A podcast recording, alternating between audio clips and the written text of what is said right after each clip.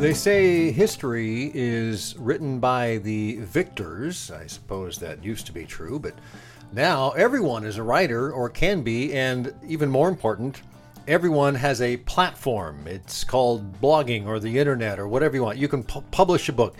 So history is written daily at breakneck speed by everybody, which means, you know, if you look a little further, there of course will be winners and losers. All stories get told, but uh, we as a human species definitely thrive on stories. We love stories of winners mostly, but we also get caught up in stories of losers because, hey, we've all been there. So, what's your story? Hey, it's Tim Patterson. This is a Trade Show Guy Monday morning coffee for June 1st, 2020, almost halfway through the year. The year that we can't wait for it to get over. But then I think, wait a minute, what could possibly be worse? Maybe 2021. I don't know. It is a very daunting year in so many ways, and I and I wish you well uh, making your way through it. However, you are affected by everything that's going on. Um, you can find my books on Amazon. You can find the next great exhibit at TradeshowGuyExhibits.com. You can find my blog at TradeshowGuyBlog.com, and the main hub of all that stuff is TradeshowGuy.net. I've been thinking a lot about stories lately uh, mainly because I'm writing a novel, which is kind of fun. I'm down to the last, oh gosh, few days before I have my third or fourth or whatever draft it is, and I've got about 10 readers that I'm going to send it to and get their feedback on. The whole goal is to, of course, make it better. I'm not a novelist, not yet. Working on it. It's a lot of it's fun. It's a lot of uh, work, but uh, it's great work. And so we'll see what happens. You know, I, I can't wait to get the feedback, but we're almost there. Then uh, on to the next step, whatever that may be. I like short stories too, and I've written a few over time, but it's been a while, and I've been thinking about doing some short stories as well. Probably not as crazy as writing uh, a novel for six or eight months. Um, anyway, uh, I will tell you more about short stories when I get to this week's One Good Thing, which is a, a new book of short stories that I've been reading as well. I got connected to this week's guest. Uh, we talk about virtual events, future trade shows, conferences, and other gatherings, and got uh, connected to him uh, Jonathan Tabs of Kaleido through a recent guest on this show, Jay Gilbert. They used to work together. And after Jay and I talked, he said, You know, you might uh, check with Jonathan because he's been doing virtual events and uh, just did one or is just about to do one. You just, just, get a hold of him. So we had a nice chat. Ended up uh, scheduling an interview uh, about a recent uh, virtual event that he helped coordinate and about his company, Kaleido, and how they're working with companies to help plan the future. Uh, definitely an interesting uh, and timely conversation given uh, what's going on with trade shows and events, which are not happening now but will slowly come back. But there will probably be some sort of digital component along with them, and it may be very enhanced. Anyway, here is how that uh, conversation went.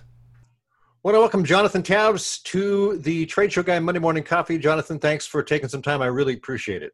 Thanks for having me. So you're with Kaleido. Uh, it's a, it's a company that I have not heard of. We got connected uh, through a mutual friend, and I'm just curious, what is Kaleido? Tell me about it. So Kaleido is a company uh, we work with other companies around the world, but what I'm most excited about that we do is that we're futurists and we uh, help our clients see the future and then work their way toward it. And so as futurists, we get to look at all of these pieces of our future and how that's going to affect society, how that's going to affect the workforce, uh, it's it's looking at all the pieces and seeing things differently and helping others to see things differently. Uh, and so it's it's just really exciting work that we're dealing with that has led us down many rabbit holes. I bet. the future is is unwritten, so I'm sure you could go in many many different directions. Uh, yeah. Uh, how long how long has it been going on? I'm just curious about the company itself. Uh, the company was formed uh, three years ago now. Three years ago, okay. And uh, it's it, we've just we've got clients in all verticals, uh, and you know, interestingly, uh, I came through entertainment uh, and ah. global. You know, moved from development into global marketing uh, and the digital realm, and doing all those cool shiny objects and uh, and as much as you know just entertainment it's really hard to get out of entertainment it's such a part of you know of, of who i am and so even with kaleido we've been working a lot in future of entertainment uh, but more so about the community, the fandoms, the the Mm. people that are excited about these franchises, whether they're or, or just individual properties, right? So if it's a movie uh, that you know Ferris Bueller's Day Off, uh, you know, was only one movie, but an incredible fan base that had a huge impact, or franchises like the Bond franchise that we've worked on, or or Alien or Star Wars, you know, it's it, it, or even the promise of Avatar that uh, that I was able to be the head of the strategy globally for that campaign Right. Uh, wow. for when I was with Fox, and uh, so it's always been about how do you facilitate the community having a relationship with the intellectual property that before technology got to where it is, it didn't really. It certainly didn't look this way. I, I won't say that it didn't exist because one of my Right. first shows in Hollywood was the uh, it was 40 years of soaps that we did for CBS and seeing the fan base of the soap community, which was all about cons. Like it was Wow. I bet that. Yeah, but that was was there was no there was no like maybe there were BBS systems at the time. Um, otherwise, you had to go and meet up with with people, and it was that was that was bizarre. That was awesome. It was you know I wasn't into soaps as a kid, but again, seeing the power of community Yeah. uh, certainly resonated, and it It's- continues through. It's funny you mentioned BBS. Just a quick aside, that I remember I bought a book on how to form a business on a BBS, and as soon as I read it and wanted to get into it, uh, everything changed. it's, when you bring that up, I mean, it's. I talk about us being futurists, and we we were going around the world. We were asked to speak about what what does the future hold in 2030, and we all we we said then some of these things are going to happen before 2030, and some of them are going to happen after. But we sort of had to pick a place to plant the flag. And we'll, we'll get to that in a little bit. I'm, Okay, I know that when right. we got um, connected, it was through Jay Gilbert, uh, an old uh, friend of, Yes. of mine and, and a mutual. You worked with him, and he mentioned that you we should connect because of some of the virtual events uh, that you were kind of getting your fingers into. And I know that when we spoke last week, uh, you had just kind of come off of one in early May. I'm curious to hear about how that went, what it was, what you learned from it, what you know, what worked, what didn't. Uh, there's a lot to, to to pull apart on that thread. I'm guessing. so this this this thing is three hours long, right, or five? I just want to know how to pace myself. How how, to, how far to go into that? How, how many rabbit holes do you want to go down? Okay, let's stop. Let's start up here and look down. so so i mentioned the- the work that we were doing with communities and so we were already engaged by a number of our clients to do projects at whether it was wondercon uh, in anaheim in, in april or san diego comic-con that's happening in uh, or was supposed to happen this summer and when the lockdown started it, we didn't know what was going to happen, but we certainly knew that cons were going away. We, it might have been a few, it might have been all. It has now been that basically all of them have gone away. Some have Right. maybe come back, but it was a move to virtual. And we, because of the work that we've been doing with technology in the future and looking at virtual, we had just had something published. Uh, an associate in Kaleido and I had just co-wrote written a piece that was published uh, in Asia, uh, positing the question: are, are we there virtually or virtually there? And it was talking about instead of the view that everybody has of you know the full consuming tens of thousands of dollars to have that complete VR studio situation or where you feel absolutely that, that you're there. Like there's certainly a space for that, and there's some Mhm. cool executions, but utilizing Zoom, you're you're in the same room, right? Yeah. And and it's a really was about the visceral. So taking those things that we were already working on from the virtual realm and looking at we couldn't bring these communities together and in, in the case of these comic cons being canceled we had relationships with a bunch of vendors that were then sitting on a bunch of inventory with no way to sell it Mm, and so Okay. our Jenny Stiven, who is our community engineer uh, for Kaleido, she had already started the loose conversations with others like Legion M, like a company called Xlevelent that does a lot of parties at cons, uh, a lot of cosplay work. And it was sort of like, hey, let's bring the gang together and just put something on. We have no idea what's going on with this virus. We just know that even if people could go to a different state to go to a con that's open, there's health risks there. There's, you know, it's just here's an opportunity. Uh, in our case with Kaleido, a lot of our work with the clients sort of went dormant while everybody was figuring out what's going on. Right. And it seemed right. like the perfect opportunity. We would have never thought to do this if if it wasn't for the shutdown, because we didn't have the time to, and it would have taken a lot longer. And what happened was, is on March 18th, we all said we had the collective. Okay, put our virtual hands in. Are we in? Are we going you know, and we're shooting for the beginning of May. You know, we want to be out there. We want to, if we could be the model that others might follow, let's do it. And I was very much, again, with that virtual, I want, I was saying, Kaleido is happy to support whatever, but we are not going to get as involved as you might like if we don't make this as virtually as virtual of an experience as we can meaning mm-hmm what's the closest we can get there without being there?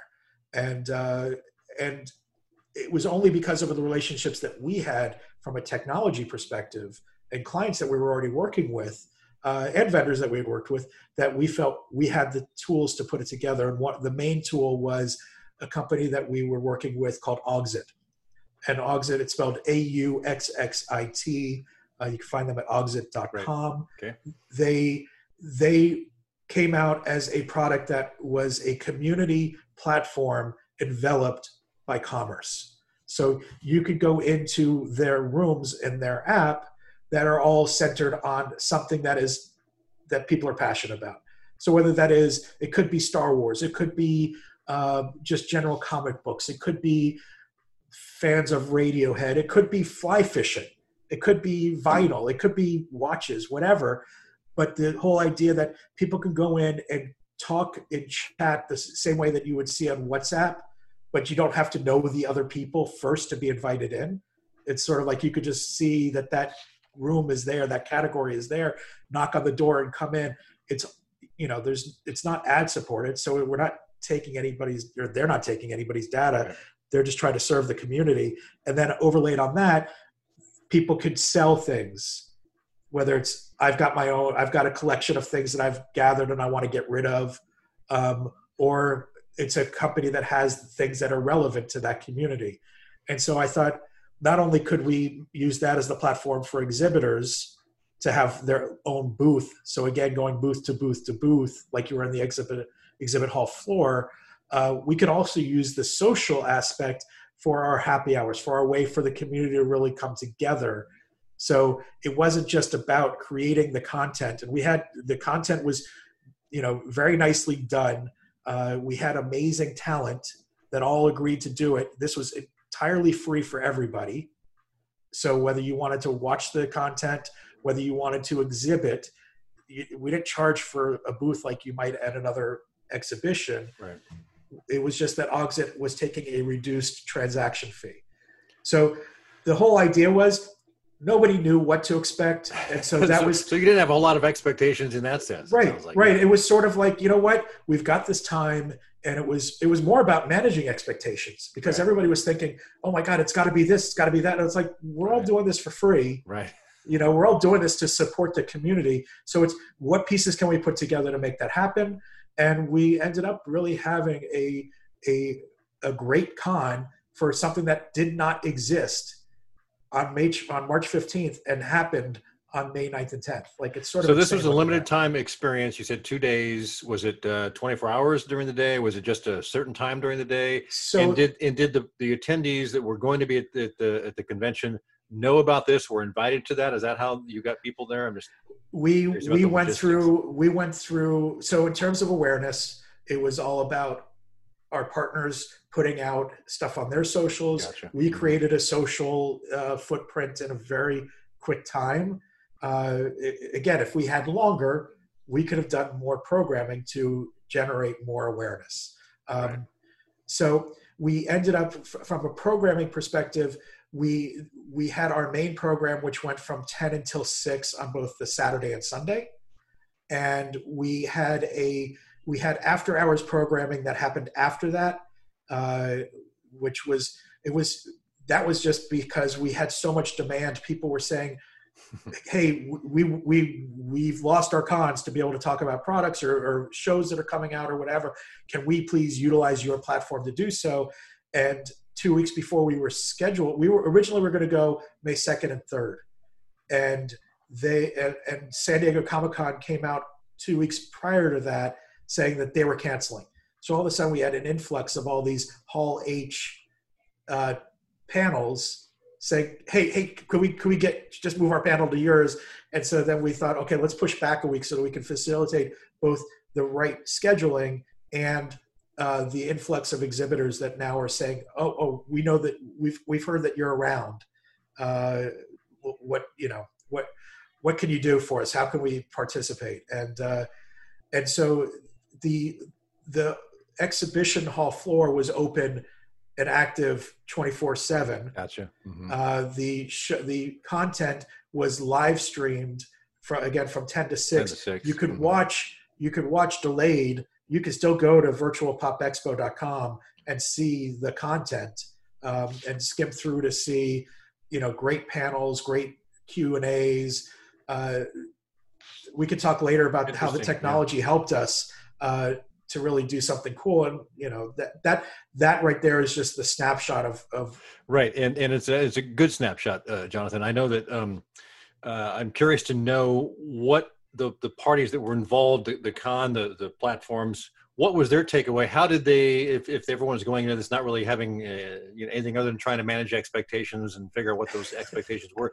what were their takeaways? You've had uh you know three two or three weeks since then what are the big biggest two or three things that you guys learned? So, a the fact that with the fact that we got six to seven thousand people wow. watching just the YouTube, like the streams from YouTube. So that doesn't include the streams that came through Auxxit because Auxxit had I they had to refactor a lot of their platform to service what we wanted um, or what what we had asked for, uh, and but part of that, as a special bonus, was that you could, it's a fully self contained platform for things like this now, because if there is content, panels, whatever, or pre recorded, you can easily stream that through the platform. So while you're shopping, you can still see the video. Right. So you know, whereas I was thinking, well, somebody will have on their on their smart TV or their their uh, their computer the content, and then they're going and searching on their second screen you could have it all in that one place. So all those views weren't seen. The um, but to have six, seven thousand people during the live stream was really awesome. Again, we didn't. Nice. There was no platform we were building from. The fact that we had a thousand people in the Auxxit environment, so in the exhibition hall for our Friday night uh, preview night that was hosted by FYE, uh, where we had giveaways and all those types of things the conversation was fantastic. People were really excited. I, have got to be honest, it was for everybody, it was a new platform to be using. So there were some vendors that came in and absolutely rocked it, you know, utilizing right. all the all the functionality, put all of their products in. Some people were using the video thing so that they were live streaming. So that if if you as a customer came into the room and asked a question in the text, they could answer by video, reading the text and answer in real time it was really phenomenal how Very that cool. how that all worked. And so did the, some of the vendors, you know, say, "Hey, we we did we had all this product for the show which got canceled, and we were able to move at least some of that." Yes, uh, yes. So ultimately, you know, you you ask about what the fallout was afterward. We were able, we were responsible for moving over twenty thousand dollars worth of inventory. Uh, which you know, again, going from zero to a hundred in yeah. six weeks, like that you know, yes, I would have loved to have moved a million, but again, you know, and like you said, we could go down and we could talk for three hours about this. But I, yeah. I want to get before we uh, let you go. I want to respect your time. I know you you talked about at the beginning. You talked about futurists and and and what's going to happen in 2030. Give me two or three things that you guys are looking at uh, that are five, ten years down the road that you say will happen at some point. Just not sure when. I'm just curious what you guys look at that. Right. So, in, in relation to expos in general, I think what we're seeing now is that you're. Not, I don't. I'm hopeful that this is not going to replace going to conventions. There's nothing like face to face. Exactly. Yeah. But when you're talking about these panels, when you're talking about these experiences, there's nothing like having the intimacy that that you have when it's on your computer, if you are in the audience, you're going to have 20, at least 20 feet separation between you and whoever is on the dais. And they're, they're at a higher place. They're, it's not as immediate as you with your Aunt Sally, at, you know, talking on Zoom, which now a lot of these people can have can have that more immediate relationship this way. I don't know, like I do, I don't, I don't want to say I don't know. I do see, or we see, that there's going to be an augmentation. So instead of just having that one camera in the back, that you will have more of these talking head things while there's still the live experience. So that again, it provides that intimacy of the people that are speaking. Uh, there's going to be the opportunity. What what really excited me as as not knowing going into the show what we were going to be able to do, we were able to, to take people that were having conversation in the YouTube queue, like uh, comments. We're able to reach out to them, say, "Hey, would you? You're bringing up really great questions and points. Would you like to come into the Zoom room, and then we'll feed you into the actual panel." Hmm. So we had fans that were able to have in real time, one-on-one questions and answers, whatever participation uh, and we had part, people participating from around the world, like all five continents were represented uh, on screen in some cases, and certainly from viewers. So, so, so I can kind of see. I'm, I'm, sorry to interrupt you, but I can yeah. kind of see like, like, the couple of shows I uh, like Expo West, which is a big natural product show every year. Uh-huh. In Anaheim, you know, eighty thousand people show up. I can see that there could be a digital component to that live during some of the uh, uh outbreak session, breakout sessions as well as some of the booths could also be streaming content from their booths and Absolutely. people could buy a virtual ticket that are in you know they're in london or something they can't make the show but for a fraction of the price of being there they could have access to a lot of the content that they would not otherwise get which i can see of course the organizers would say that's another another revenue stream which you know is a valid valid way to look right, at it right right. Yes, and yes, and yes. The fact that the fact that everything is time shifted. We're used to time shifting shows on on I don't even want to say on TV anymore, right? Yeah, right. Uh, but the fact that just if we're looking at the Auxxit platform, even if nothing is sold inside one of these booths, the fact that you can have people come in and read what others have asked prior so you talk about the UK or you talk about Asia, where the time is completely shifted. They'll be able to come in when everybody in LA is asleep, and they'll be able to see what was asked and what was answered and all that type of right. stuff. They can still ask questions that can be answered, but it's still that immediate gratification as if they were there and that's I, yeah. that's something that's really cool. I, I, can see that at the end of a show, when the organizers release the statistics, they can say we had 85,000 people there in person, and we had 112,000 people virtually, you know, or whatever the numbers are. Um, I, I, had a, I had a I had a conversation with somebody with uh, with the, the, Music Business Association, another person connected through Jay Gilbert, right? And and she said, you know, when we have our conference, we have some panels that maybe get 100, 150 people in a room and consistently they're getting 900 because they they're they're not doing like a big conference. They're doing weekly. They'll have some big conference that'll be virtual but again the accessibility is you can't laugh at the accessibility of this. Like yeah. this is really something that more people can be touched by this content. More people can connect utilizing this technology. Uh, and and that's what's exciting to me is is just the the the ability to have these relationships and before everybody was like oh the internet is so bad like you never get to see anybody. It's like you know, now if we don't have the internet we don't see yeah, anybody I know, we don't see anybody yeah. Uh, well very cool and you, i think the thing that you mentioned at the very top is that it's all about community. Every community will find their way of connecting and this is a way to bring in whatever it's, whether it's natural products, whether it's broadcasters, whether it's the music industry, whether it's the comic convention people, that community is going to be able to connect and whether they do it in person, then they will continue to do that once uh, everything loosens up. And but they will also add that component. So I think it's interesting. Jonathan Tabs of uh, Kaleido, I really appreciate your time. Thanks for uh, illuminating uh, the future a little bit for us. I appreciate absolutely it. anytime. Thanks so much, Tim. And thanks again to Jonathan Tabs of Kaleido for joining me on this week's Trade Show Guy Monday Morning Coffee. Really glad you could spend some time, Jonathan.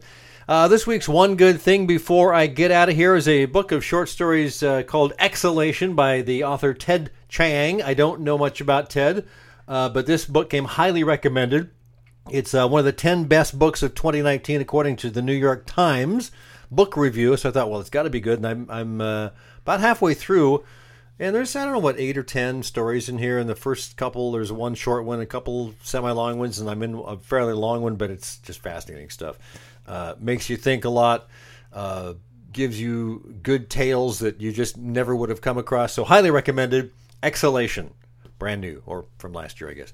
And that wraps up this week's Trade Show Guy Monday morning coffee. Find me on tradeshowguy.net and have yourself a great week. Let's do it again next time around.